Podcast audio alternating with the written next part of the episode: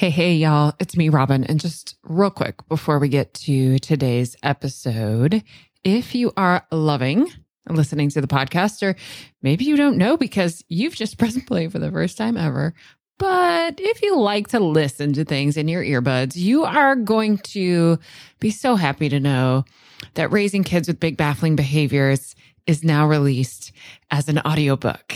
You can get it in Audible or wherever else you get your audiobooks. And of course, you can still get it in print and ebook. If you go to robyngobbel.com slash book, it's going to give you all the options, including that you could order a signed copy from my local bookstore. Alrighty, y'all. Here's that podcast episode you're waiting for. Why, hey there. Welcome, or maybe welcome back to the Parenting After Trauma podcast. I'm your host, Robyn Gobbel, and together we're taking the science of being relationally, socially, and behaviorally human and making that make sense and actually useful in your real life. This is a place for parents of kids with big behaviors and the helpers who support them to feel seen and known and gotten and understood and to actually get some actually useful ideas about how to help your kid. Y'all, this isn't a fancy podcast. I mean, maybe one day I'll hire a producer and do more editing and have some music, but for now, we just press play and go. If you need more support after listening to this episode, you'll want to head over to my website because I have a lot of ways that we can connect, including a free masterclass on what behavior really is and a free ebook on attachment. I also have an online community that's comprised of, seriously, y'all, the most amazing, awesome parents on the planet. We call ourselves the club. The club is a space for parents to get the connection, co regulation, and a little education that you need to keep making it through those overwhelming, exhausting, and no end in sight days of parenting a kid with big behaviors. The club welcomes new members periodically, so head over to the website and get on the wait list. robyngobbel.com slash the club. The next time the club opens its doors, it's going to be like this big grand reopening because so many new and amazing things are happening in the club. I can't wait to share them with all of my current club members and then all of y'all who are just waiting to become members. It should be soon, promise. Today, in today's episode, I get to introduce you to another human who's out there in the world doing good, important work, Dr. Sarah Bren. I met Dr. Bren through a mutual acquaintance, and it's been really fun getting to know her. Dr. Bren has her own podcast called Securely Attached, and I got to be a guest in late 2021. I'll link to that episode down in the show notes. Dr. Bren is a clinical psychologist and she's a mom to two little ones living in upstate New York, where she has a practice working with new parents and particularly the parents who want to parent a little bit or maybe even a lot differently than they were parented. Dr. Bren told me that she developed an interest in working with parents when, when she became a parent herself she was learning about parenting and, and parenting models. And through all of that learning, she realized that so much of what she was reading about parenting was really similar to the work that she was doing with adult clients in her office who had had challenging childhoods. So this insight really sparked Dr. Bren's interest in working with parents and especially new parents with a goal of helping them break generational patterns and then maybe eventually, hopefully, reducing the number of adults who have to heal from their childhood. That's a pretty awesome goal. So, without any further ado, let's get into this super fun conversation that I had with Dr. Bren about what secure attachment really is and what it isn't. Sarah, welcome to the show. So glad we get to have this opportunity to talk again. Thanks for being here. Thank you so much for having me. I'm really happy to be here. Yeah, this will be fun. We had a lot of fun when we talked previously, so I'm excited to see just kind of where we where we go from here. Yeah. So tell my listeners just about you. Who are you? What do you do? And how'd you get to be doing this work? Yes. Um, so I'm a clinical psychologist. I'm a mom of two. I have a four year old. He just turned four this weekend, and a two and a half Happy year old. birthday. yes. Um, and it's funny because like I started out, I'm I'm still a clinical psychologist. I have a group practice in, in Pelham, New York. Um, but I started out working with like adults who had pretty significant trauma histories, chronic childhood trauma, in you know, and, and as adults. And a lot of our work was looking kind of going back to the beginning and understanding where these like early sort of attachment ruptures happened in in their childhood and how that kind of shaped the way they looked at the world and made relationships or struggled to and and kind of reverse engineered that. And then when I had kids, I was like trying to understand parenting and parenthood and I got really interested in like a parenting philosophy called RIE, which is stands for Resources for Infant Educators and it's it's not a clinical psychological philosophy. It's just like Mhm. about attunement and parenting. But I was like, oh my gosh, this feels like what I'm doing with my adult patients. Yeah. And it, I was like, why are these two worlds not like talking to each other? And I was like, it made me sort of realize like if I can start to help parents understand like these building blocks of secure attachment from birth and understand like how we do it, how how it feels intuitive and natural with our kids and how we can make these connections with our kids and use that as like the vehicle by which we parent yes. we can sort of help create this healthier generation of kids that aren't in therapy with me Yes. in their 30s. Yeah. And I really shifted. I started working with parents and working with kids and working with families.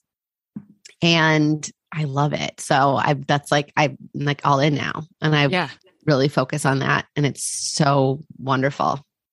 Well, let's talk a little bit about secure attachment. Um, like when people ask you these questions, how do I create a secure attachment with my child? And I know I I know I want asked that question a long time ago before I was parenting and before I really understand what attachment really was. And I remember I've um, had Bethany Saltman on the podcast, the author of the Strange Situation memoir, Yes. right?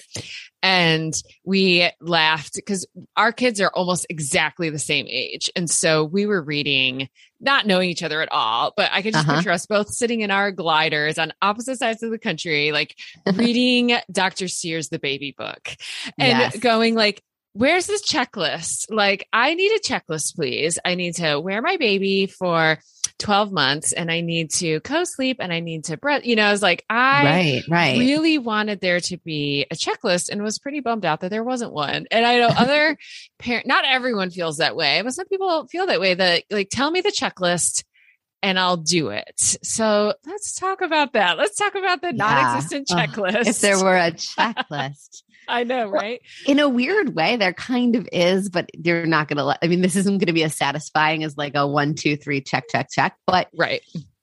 I actually think our kids kind of do give us a checklist. Yeah. We just kind of have to be willing to put our cognitive checklist aside and be like, it's not about, do I baby wear? Do I co sleep? Do I respond to every need perfectly?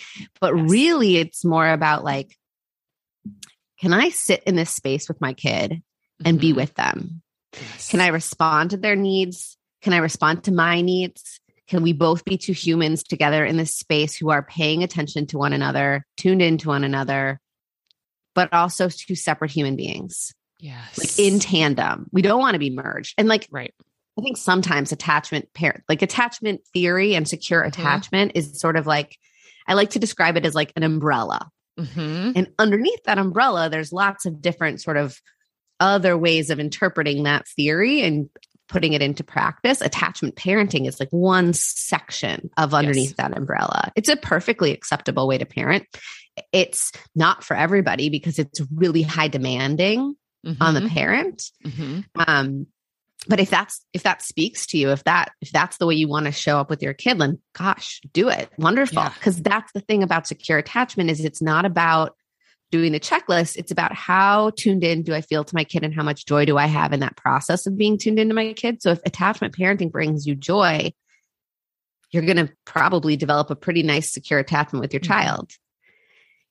If meeting those needs in that way, if that that intensity, that that you know, being kind of with your child to that degree Yes. is overwhelming for you or too stimulating for you or depleting for you, then that's going to make it really hard to stay in that tandem space with your kid and be really tuned in and enjoying that process. So maybe attachment parenting isn't the way that you develop your secure attachment with your kid, right?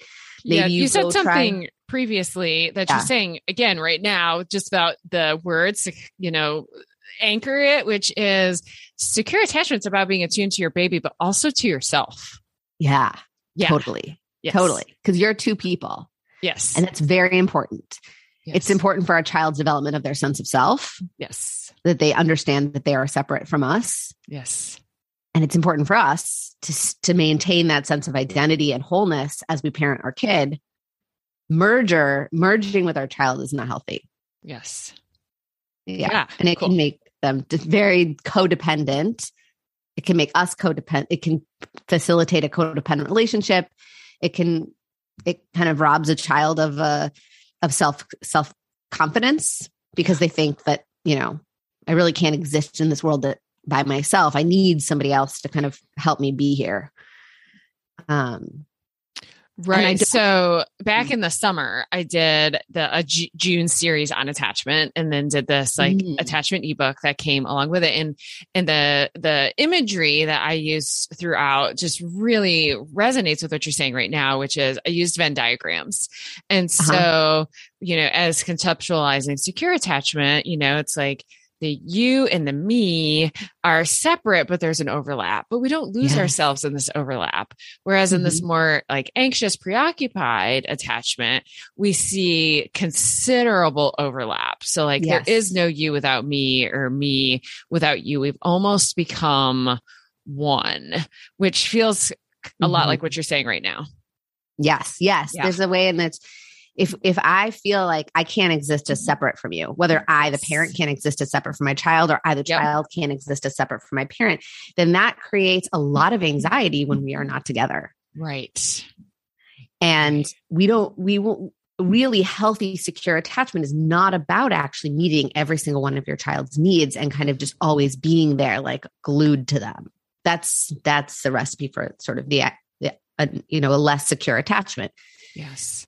Um we like the way i sort of try to describe it and and i think if you've ever heard of winnicott and the good enough parent with a good Yeah. enough mother um you know he kind of articulates this really well and basically his concept of the good enough parent Mhm. is that when we when our children's born they're they are merged with us right they have no sense of where they end and we begin it's this Right. big blurry mess of like touch and nourishment and darkness of sleep it's just very blurry Yes. Yes. but as they get older, as the weeks progress and they start to develop a little bit more awareness, and as a mother or a parent, we inevitably misattune to their needs some of the time. Yes. Like we are going to, our baby's going to cry and we're going to feed them, but really they were crying because they were cold. Yeah. Or they're going to cry because they're tired and we're going to bounce them, you know, try to play with them. Like we, you can't read your kid's mind. And, you know, you will have these natural, appropriate misattunements with your child. And it's in these misattunements that the child starts to begin to develop that sense of separateness. I am different from my mom. We are not the same person, right? If if we from day one meet every single one of their needs the second that they have them, which is impossible, so it's never going to happen. But if it were to happen, the child would never start to develop that natural division, that natural separation where they're like, "Oh, I'm I am me and you are you." And I am me and you are you is like one of the most important concepts as human beings. Like I say that in therapy to my adult patients all the time when they're feeling like they're not they're not feeling grounded in something and I'm like, "But you are you and they're them." Like you are two separate beings. And so that's that separateness is really important and it's the foundation for starting to develop a sense of self. Like that's the beginning of self-identity and identity formation. and this self esteem and all the stuff that comes with knowing that you are a human being in this world that is separate from others. And the space in between the child and the mother, that's a relationship. And that's mm-hmm. the beginning of a relationship. And attachment refers to how secure is that relationship? How safe does that relationship feel? So we have to misattune to our kid to create that space to help them understand that we're two separate people and for us to start to develop a relationship. And that's why, you know, it's that's that Venn diagram, right? That the we are not we do overlap. Yeah. But we're not one circle. Right. Right. We don't lose ourselves to create this new space that doesn't exist anywhere else, right? Which is the mm-hmm. space of me and you. And yeah. this is the only place that this space gets created. And there's energetic, almost like this, for me, it feels like this energetic magic that happens in this amazing space. But we don't lose ourselves in the creation of that space. Yes. Yeah. Yeah. I really love how, well, you can absolutely, but we don't have to. We can. Right. I think we have to be mindful that it can happen so that we can so be, be cautious of not letting it happen because it, it, it can happen without us realizing. It's easy. I think, you know, you look at early motherhood and it's, it is blurry and we can start to lose ourselves. And I think there's a natural losing yourself from the very beginning of that like postpartum fog. but then you want to want to get your bearings again and say, oh, wait, hold on. Let me anchor myself in me again.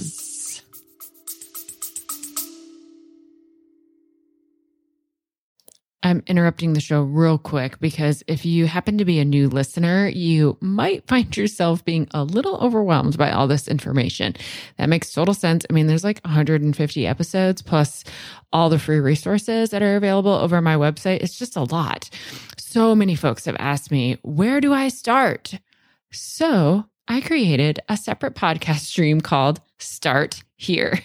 What I did is I took the 10 episodes that I want you to listen to first, and then I want you to listen to in this specific order, and I put them into a separate podcast stream so that you don't have to search for them. You can just press play and they'll play one after the other after the other.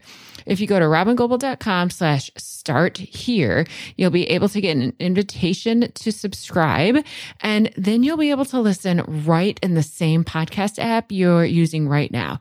robyngobbel.com slash start here. Yes, well, and then the the reality, right, that it's impossible to attune to someone else if you're not first attuned to yourself.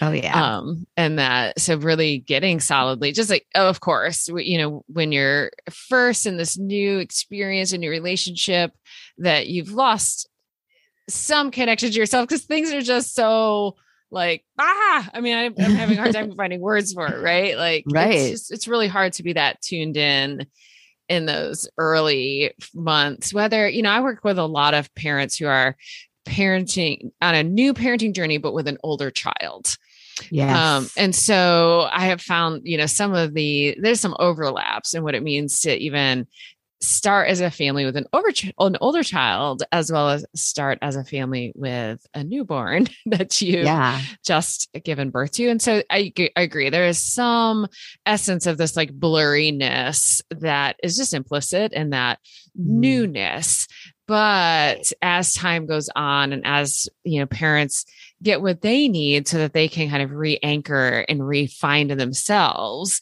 and find this place of being in attune with, with themselves. Yeah. that yes that that's exactly how ki- kids babies or you know again on so many of the families i work with they're parenting older children that is where that like i'm me stage begins to develop from. It's so important yeah. And I think with parents who are coming into this with older children, like in the case of like foster or adoption, like it's still the birth of the relationship. Yes. And so you are starting from the very beginning in that respect. And my, you know, I think so I can imagine certain places where like merger could be a risk, but also maybe in other places like disconnection can feel a risk. Like I don't, if you don't think of it as the birth of the relationship and you think like I'm coming in the back end and uh, it's already done and it's, there's no point in trying, there might be a lot of defensive sort of disconnect. Yeah. Like I might emotionally want to connect with that child, but sort of unconsciously, my fear that they won't be able to allow me in as their parent might create this sort of defensive, like, well, I'm just sort of over here and you're over here. And uh, I'm not sure what to do to bring those two worlds together. Yes. Yeah, I love that. So let's talk about when I'm sure we have similar experiences when we're working with adult clients who are either reflecting on their own childhood experiences mm-hmm. or mm. their parents and they've been parenting for a couple years or maybe they have even adult children and mm-hmm. there's this moment of kind of oops like I really quote unquote screwed that up, which is not my language, but oftentimes right. language that parents kind of put on themselves. Mm-hmm and and it kind of like a now what is it hopeless do we not get to do anything different or change anything i mean what do we do mm. when we have older kids they're not infants and we've realized that there could be space to make some adjustments in yeah. how our relationship has developed. Yeah and i think for the parents that and i get this too it's like well it's it's too late i didn't do that. So yes. where do we go from here? Because it's right. done. Right. And like okay yes we have a lot of research that shows that attachment styles and ways that we sort of these patterns of secure or less secure patterns in relationships are pretty stable over time that every single relationship gets its own attachment quality right yes. the attachment we talk about attachment as a pattern or a style but it's not fixed. And it's actually not even like, oh, I am securely attached. So my relationships are secure. I, each relationship, the, the, the security of the relationship or the security of attachment refers to the relationship. Yes. And so relationships evolve, relationships change, relationships are fluid. And so you can always improve the quality of the relationship always like if you couldn't then why would people go to therapy like right. i would be out of a job right my right. i'm in the business of helping people develop a more safety in their relationships with me and then with themselves and then with others right yes. it's kind of in that that step yes but you need a safe person in order to shift that. So, like, one first, and I would maybe suggest if I'm talking to a parent who's like, I didn't do this with my kid and I want to, but I think it's hopeless.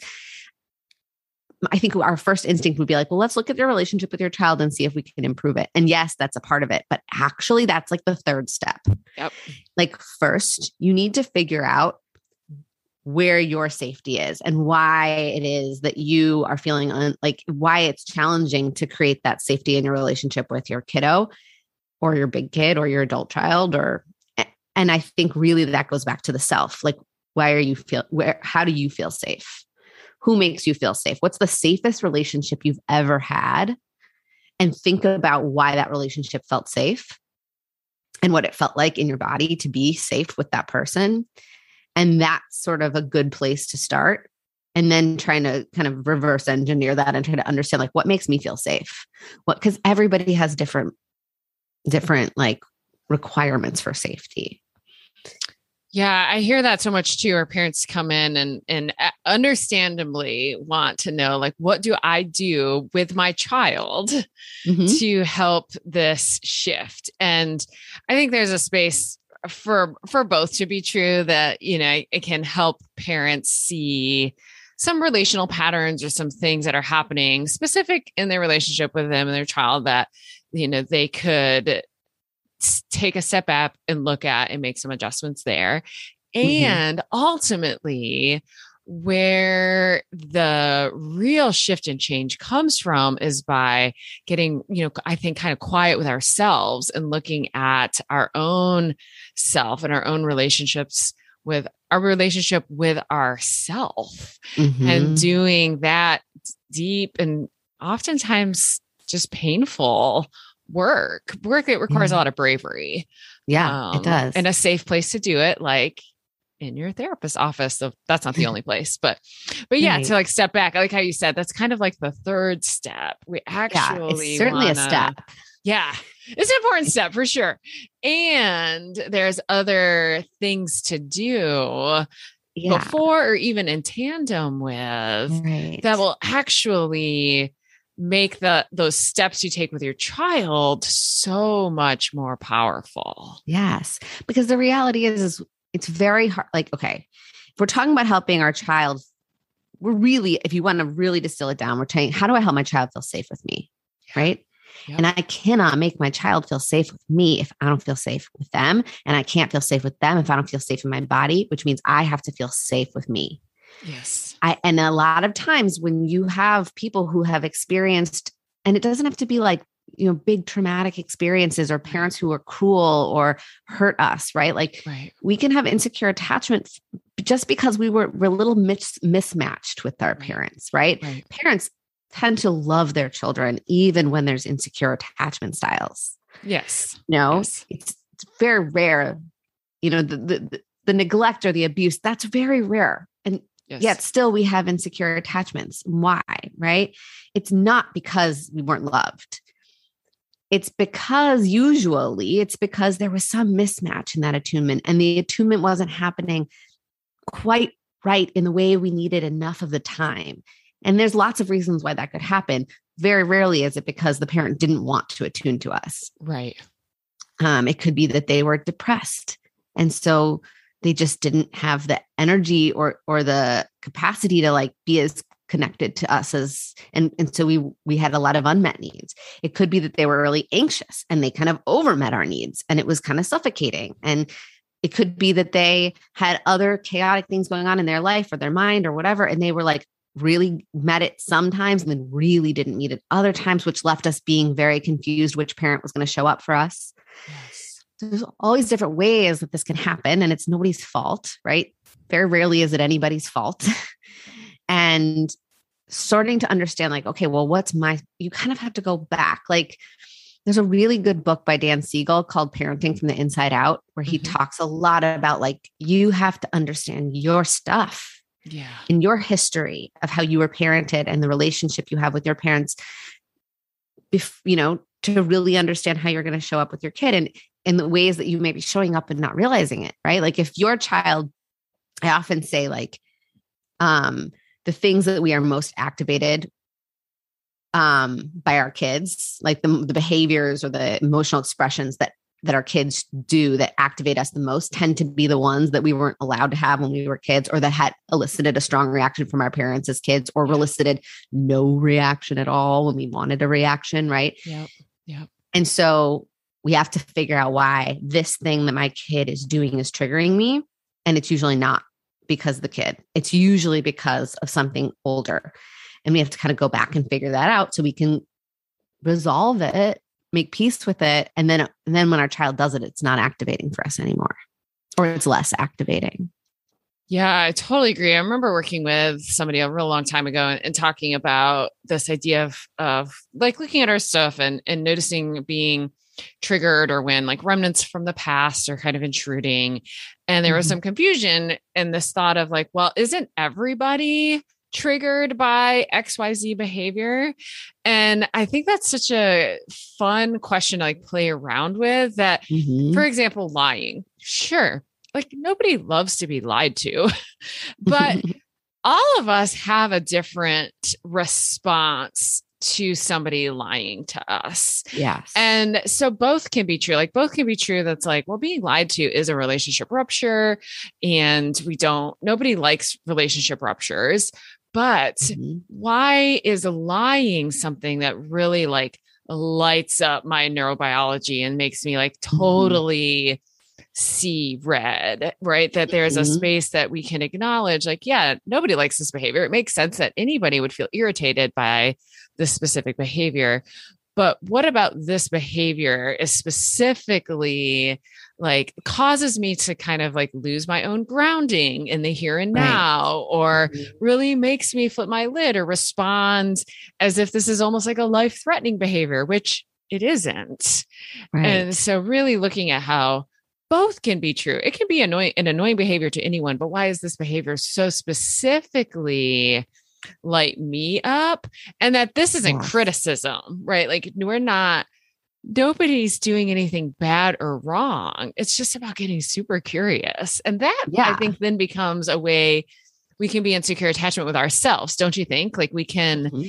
be this kind of secure anchor point for ourselves with this curiosity about like, huh, that's interesting. I wonder why that kind of lights us up so much. That I mean, uh-huh. that is a statement. That's a curiosity of secure attachment.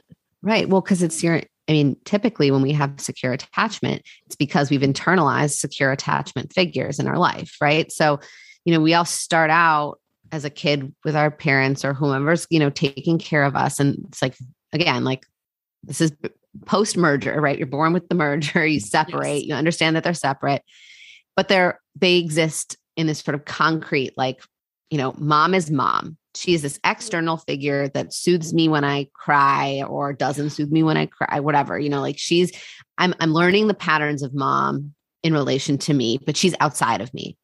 Yes. And then you start to have this more, and this like, you know, one, two years old. And then you start to have a process of internalizing the object. And before you can internalize that object, there's a transitional period, right? That's why kids really like transitional objects like a lovey or a stuffy or a teddy bear, because that object helps them kind of make that connection, that link between mom is mom and she makes me feel comforted. Yes. And now I have this sort of object that represents mom. This is all unconscious. They don't like yes. sit there and be like, my mom is my teddy bear. But like right. the teddy bear creates a similar sense of comfort. I'm associating those same feelings in my body. Mom makes me feel this way. My teddy bear makes me feel this way. My teddy bear can then become a transitional object, a stand in for mom when mom's not there to elicit that same sense of comfort and soothing.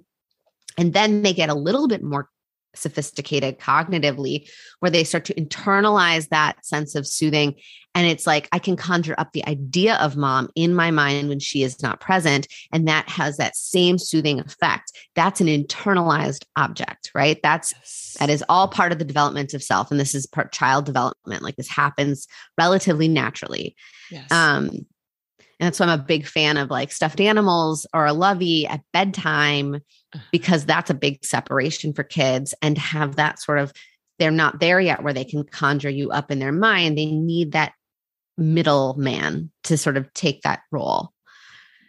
But so like I'm getting off on a tangent, but like the idea is if you have you're helping a child to develop this internalized sense of you, we grow up as grown-ups we still have those internalized objects right? So when you're self-critical that inner voice that's like what the heck is wrong with you? Why did you do that? Usually it's rooted in some internalized object. I'm not saying it's your mother but some experience in the world where some people in the environment were saying those things to you and that became internalized that became your narrative. Yes. and then if we instead have an environment that's really curious hmm, I wonder why you're feeling this way. Can you tell me mm-hmm. more about what's going on for you? I want to understand. Right. We internalize those objects, they start to be our inner, inner dialogue. So we start talking to ourselves with that same thing. Now we can change our inner dialogue with a conscious, effortful shift once we make this stuff aware. Like we start to realize, oh my gosh, I talk to myself in a really mean way. I'm really hard on myself. I'm really impatient with myself.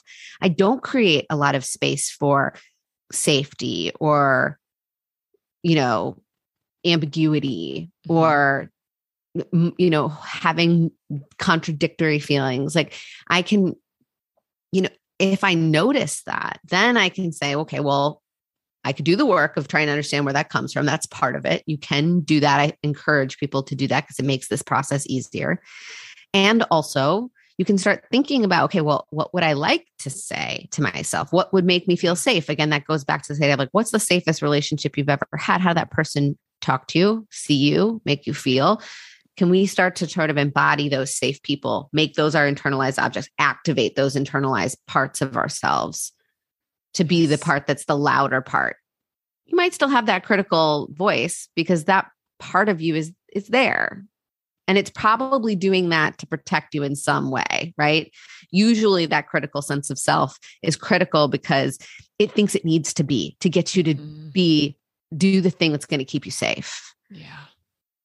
so we can help that part of ourselves you know say oh you know what i don't need that kind of criticism to be safe right now i've got this actually you can be quiet you can you're safe you don't need to be activated in this way to protect me in this way let me kind of find the part of me that's a little bit more empathetic a little warmer a little more curious and bring that part forward and say that's the part that's in charge right now Yeah.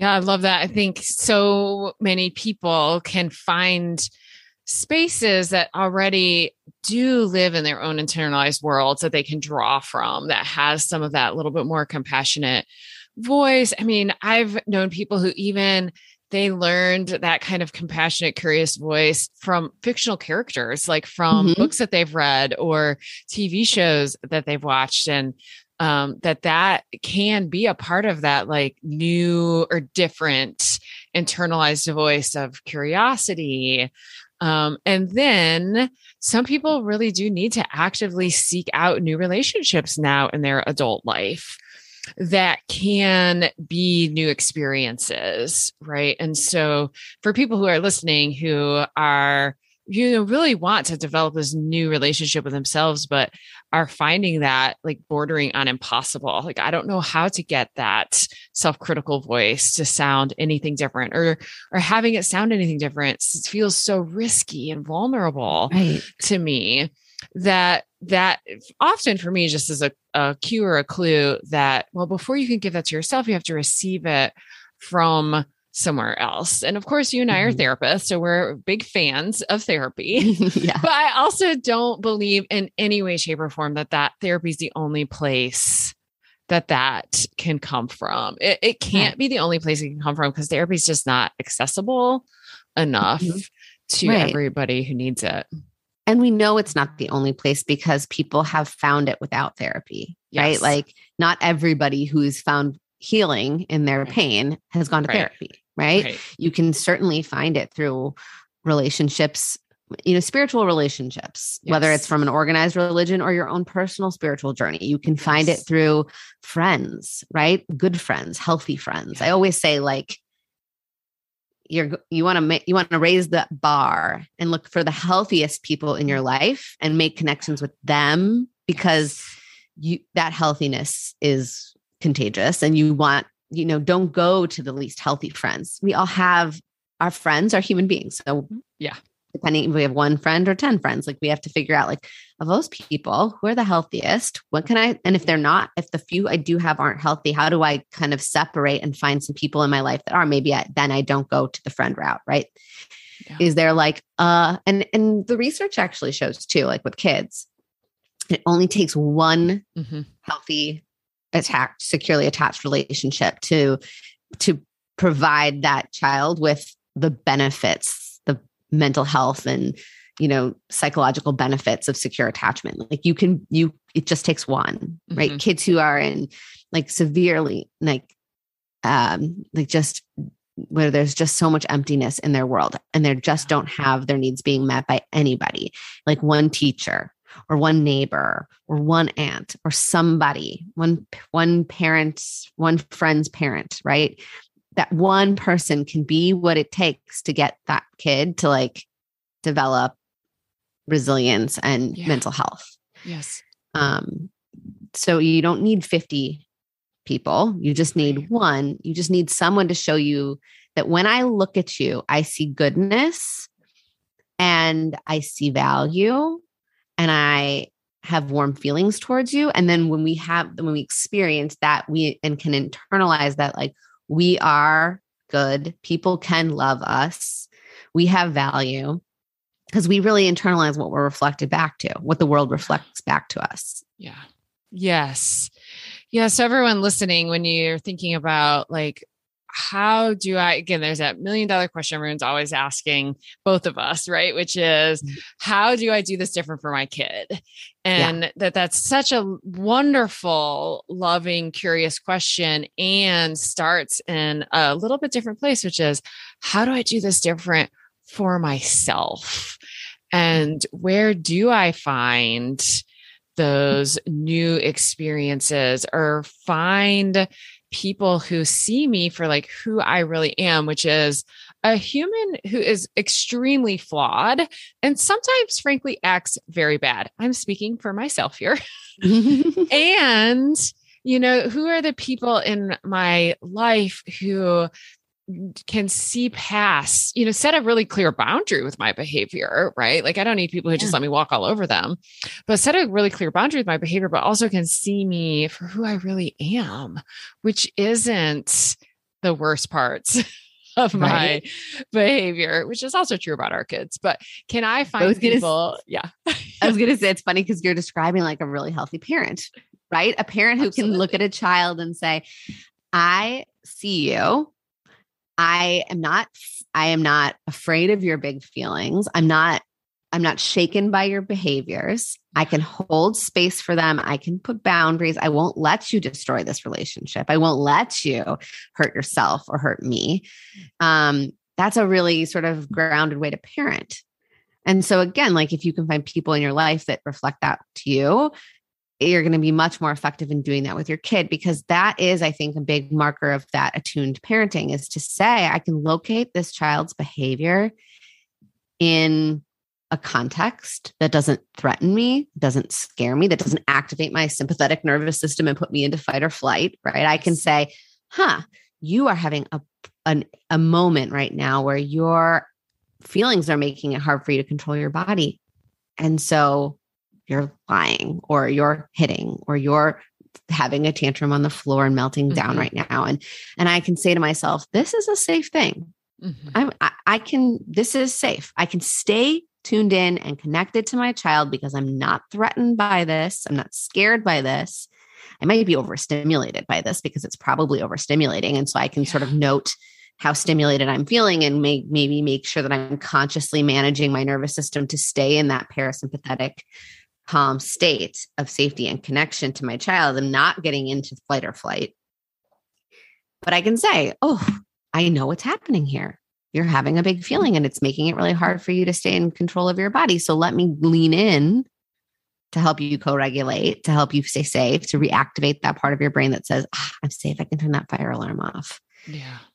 And then, and then that but you you know like it's uh, it's all interconnected right we can't do that for our kid if we're threatened by our kid's behavior so we have to be able to say this is safe i understand what's happening here i can put boundaries i'm in charge still i can yeah. be this sturdy calm leader in the face of your agitation or dysregulation because i'm i'm got i've got you yes yeah, so much with my work with parents is um, kind of defining where the line gets crossed because uh, so many of the parents I eh, work with actually sometimes are parenting in a situation that's truly not safe. Mm-hmm. And and helping them distinguish between is this real not safe? In which case yeah let your brain do what it does. Like do your fight flight thing because this is legit not safe and i'm not going to try to pretend to you that it is and you should be able to stay grounded while your kid is actually behaving in an extremely dangerous way. And at the same time there are lots of situations in which our brain responds as if this is an emergency something super mm-hmm. dangerous is happening here when really it's not super dangerous it's just maybe super uncomfortable or yeah. overwhelming or mm-hmm. um or scary because there have been other times when when the parents I've worked with have actually been in danger from their mm-hmm. kid and so that feels really present but the truth is in this exact moment that level of danger isn't present. Right. Um, and that's tricky and just takes you know so for anyone listening just know i mean that just takes a lot of uh practice like a lot of practice of yes and support and help and yes. and acknowledging um, that those there are probably moments for some people listening where they're they've been in a relationship with their child and it truly hasn't been safe. And mm-hmm. spending time like really being with yourself around like how scary that was or how traumatic it was and mm-hmm. what do i need to do to take care of myself now so right. that in future experiences with my child when again they're being uncomfortable or they're having a tantrum but they're not dangerous right I can stay, you know, present and grounded and offer those kind of co-regulating experiences. Right, it's tricky. Right. It is tricky. And I even go so far as to say that even when your child, like I've worked with parent parents where children have like very severe dysregulation disorders and they can get very violent and very aggressive. Yes. And in those moments, you want to actually not be in fight or flight. I mean, you will go into fight or flight. So you have to recognize, like, I accept that that happens. My body yes. appropriately responds to this threat by going exactly. into fight or flight.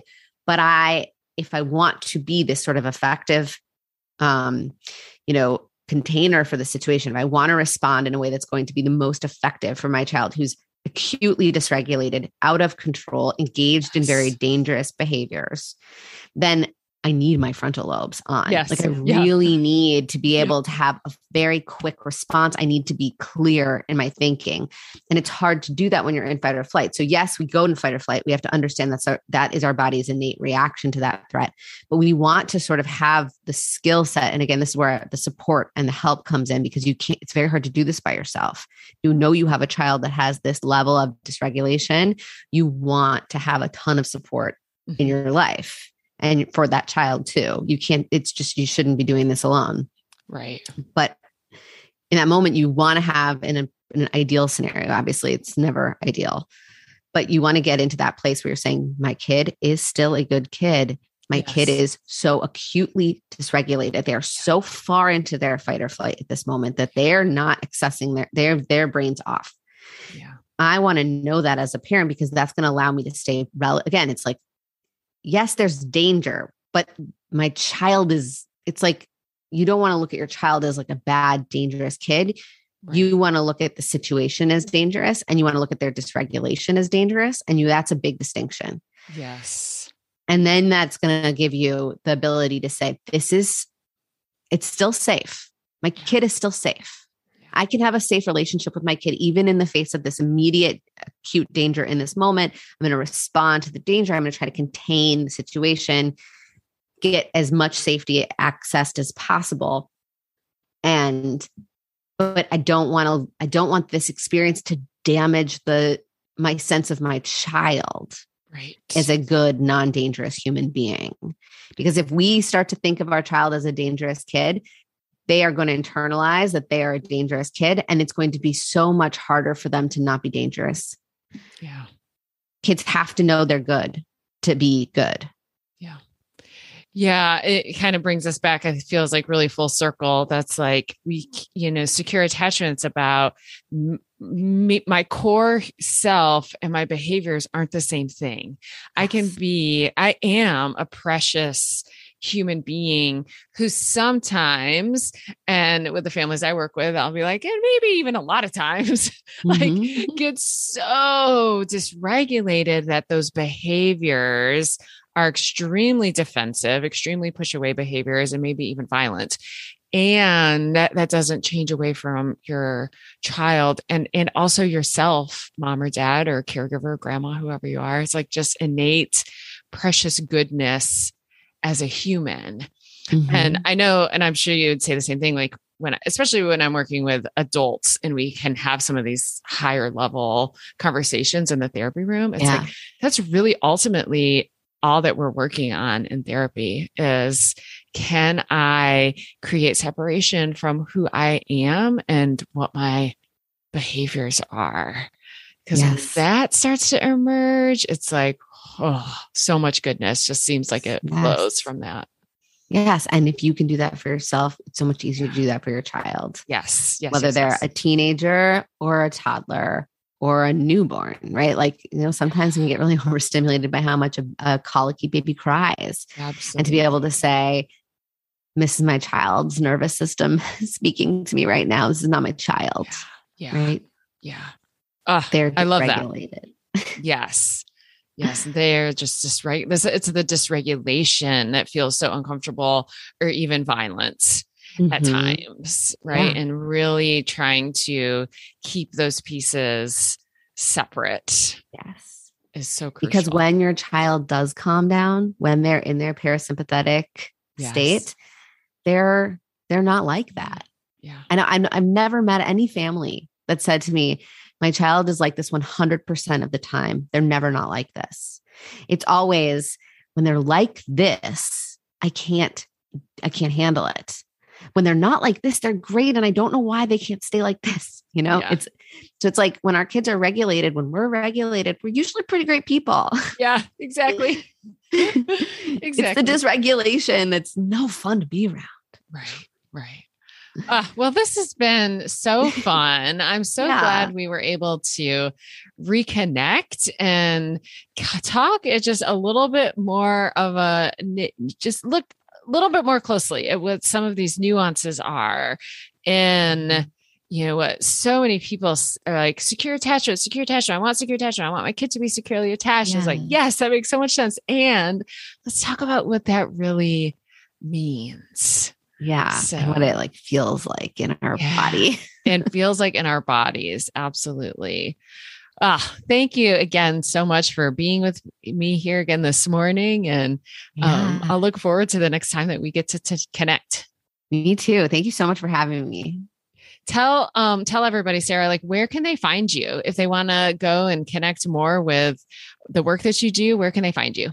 Yeah. So um, I have a podcast also called Securely Attached. Yes. Um, and which you were so lovely to come on. And I have a um, I'm on Instagram at Dr. Sarah Bren. And I have a website, drsarahbren.com. Yes. And so you can find me there. And I I really like to post and like talk about like I don't know. I feel like I really like to talk about challenging guilt and challenging, like reevaluating kind of how we as parents can put so much pressure on ourselves to be this like perfect parent or to write ourselves off as like it's unfixable and to really kind of find some middle space in there and be like, nope, we can be messy and it's all good. Yeah. Really real. we can be messy and it's all good. I love that. well, uh, everyone, I'll make sure that I put links to where you can find um, Sarah down in the show notes. So go and check that out. But thanks again for being with me today. Thank you so much. Have a great day. You too ah, so much goodness in that conversation with Dr. Bren, right? If you didn't take notes, you can read a summary and remember some of those best important little nuggets over at robyngobbel.com slash becoming securely attached. Over there, as well as in the show notes, you'll find links to Dr. Bren's podcast and her parent course. Y'all know by now that I just overflow with gratitude for you, that you're here listening, that you're doing your part, whatever that part is, in changing the world for our kids, their kids, and truly, y'all, everyone on the planet.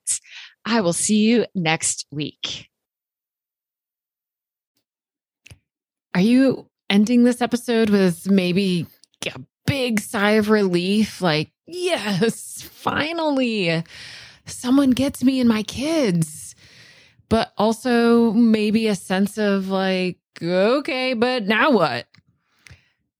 All right, y'all, I've got lots of possible now what's. If you want to connect with me directly, like pick my brain, have access to me almost every day, not to mention hundreds of other parents from around the world who totally get what it's like to be you, then you're going to want to join us in the club. We have monthly live events, including groups for siblings of dysregulated kids, a huge video library with uh, something like 80 or 90 videos, plus transcripts and certificates of completion. Plus, of course, a very active forum that I'm participating in every single day. We open for new members periodically, so go check robyngobbel.com slash the club. If we aren't open now, you can put yourself on the waiting list and I'll let you know the moment we open for new members. That's robyngobbel.com slash the club. Now, if you're a professional and you want to strengthen your capacity to work with the families of kids with big, baffling behaviors and vulnerable nervous systems, plus use all of my materials, including a 12 module course that follows raising kids with big, baffling behaviors, plus be included in an online searchable directory so families all over the world could find you, then you're looking for Being With, which is my year long immersive training program that runs January through December. So you'll want to go to robyngobbel.com slash being with, read all about it. And if you're interested, put yourself on that waiting list too. Now, if you just maybe need a little extra connection and co regulation, but don't feel like you need to join the club, then you can just keep listening to my podcast. Or you could go subscribe to my Start Here podcast, and that'll give you 10 episodes in order that will take you through cultivating a great foundation of parenting with regulation, connection, and felt safety. That's at robyngobbel.com slash start here. You have to go there. You can't just find it in your podcast app. Or you could get yourself a copy of Raising Kids with Big Baffling Behaviors, paper book, audiobook, ebook. You can get that anywhere books are sold. Or you can just head to my website download one of my very many free resources. I keep them all really easy to access at robyngobbel.com slash free resources. Webinars, masterclasses, ebooks, infographics, all sorts of stuff. Go check it out. See what of those things could be supportive of you or maybe to the other adults in your life who are helping support you and your child. There are just so many ways that you and I could be more connected, and you can get the amount of co regulation and support that you need. If it feels like a lot to remember, all you have to do is go to robyngobbel.com and take your time clicking around, seeing what I got there. I am so, so glad you and I are connected now. And I can't wait to be with you again soon and our next episode of the Baffling Behavior Show. Bye bye, y'all.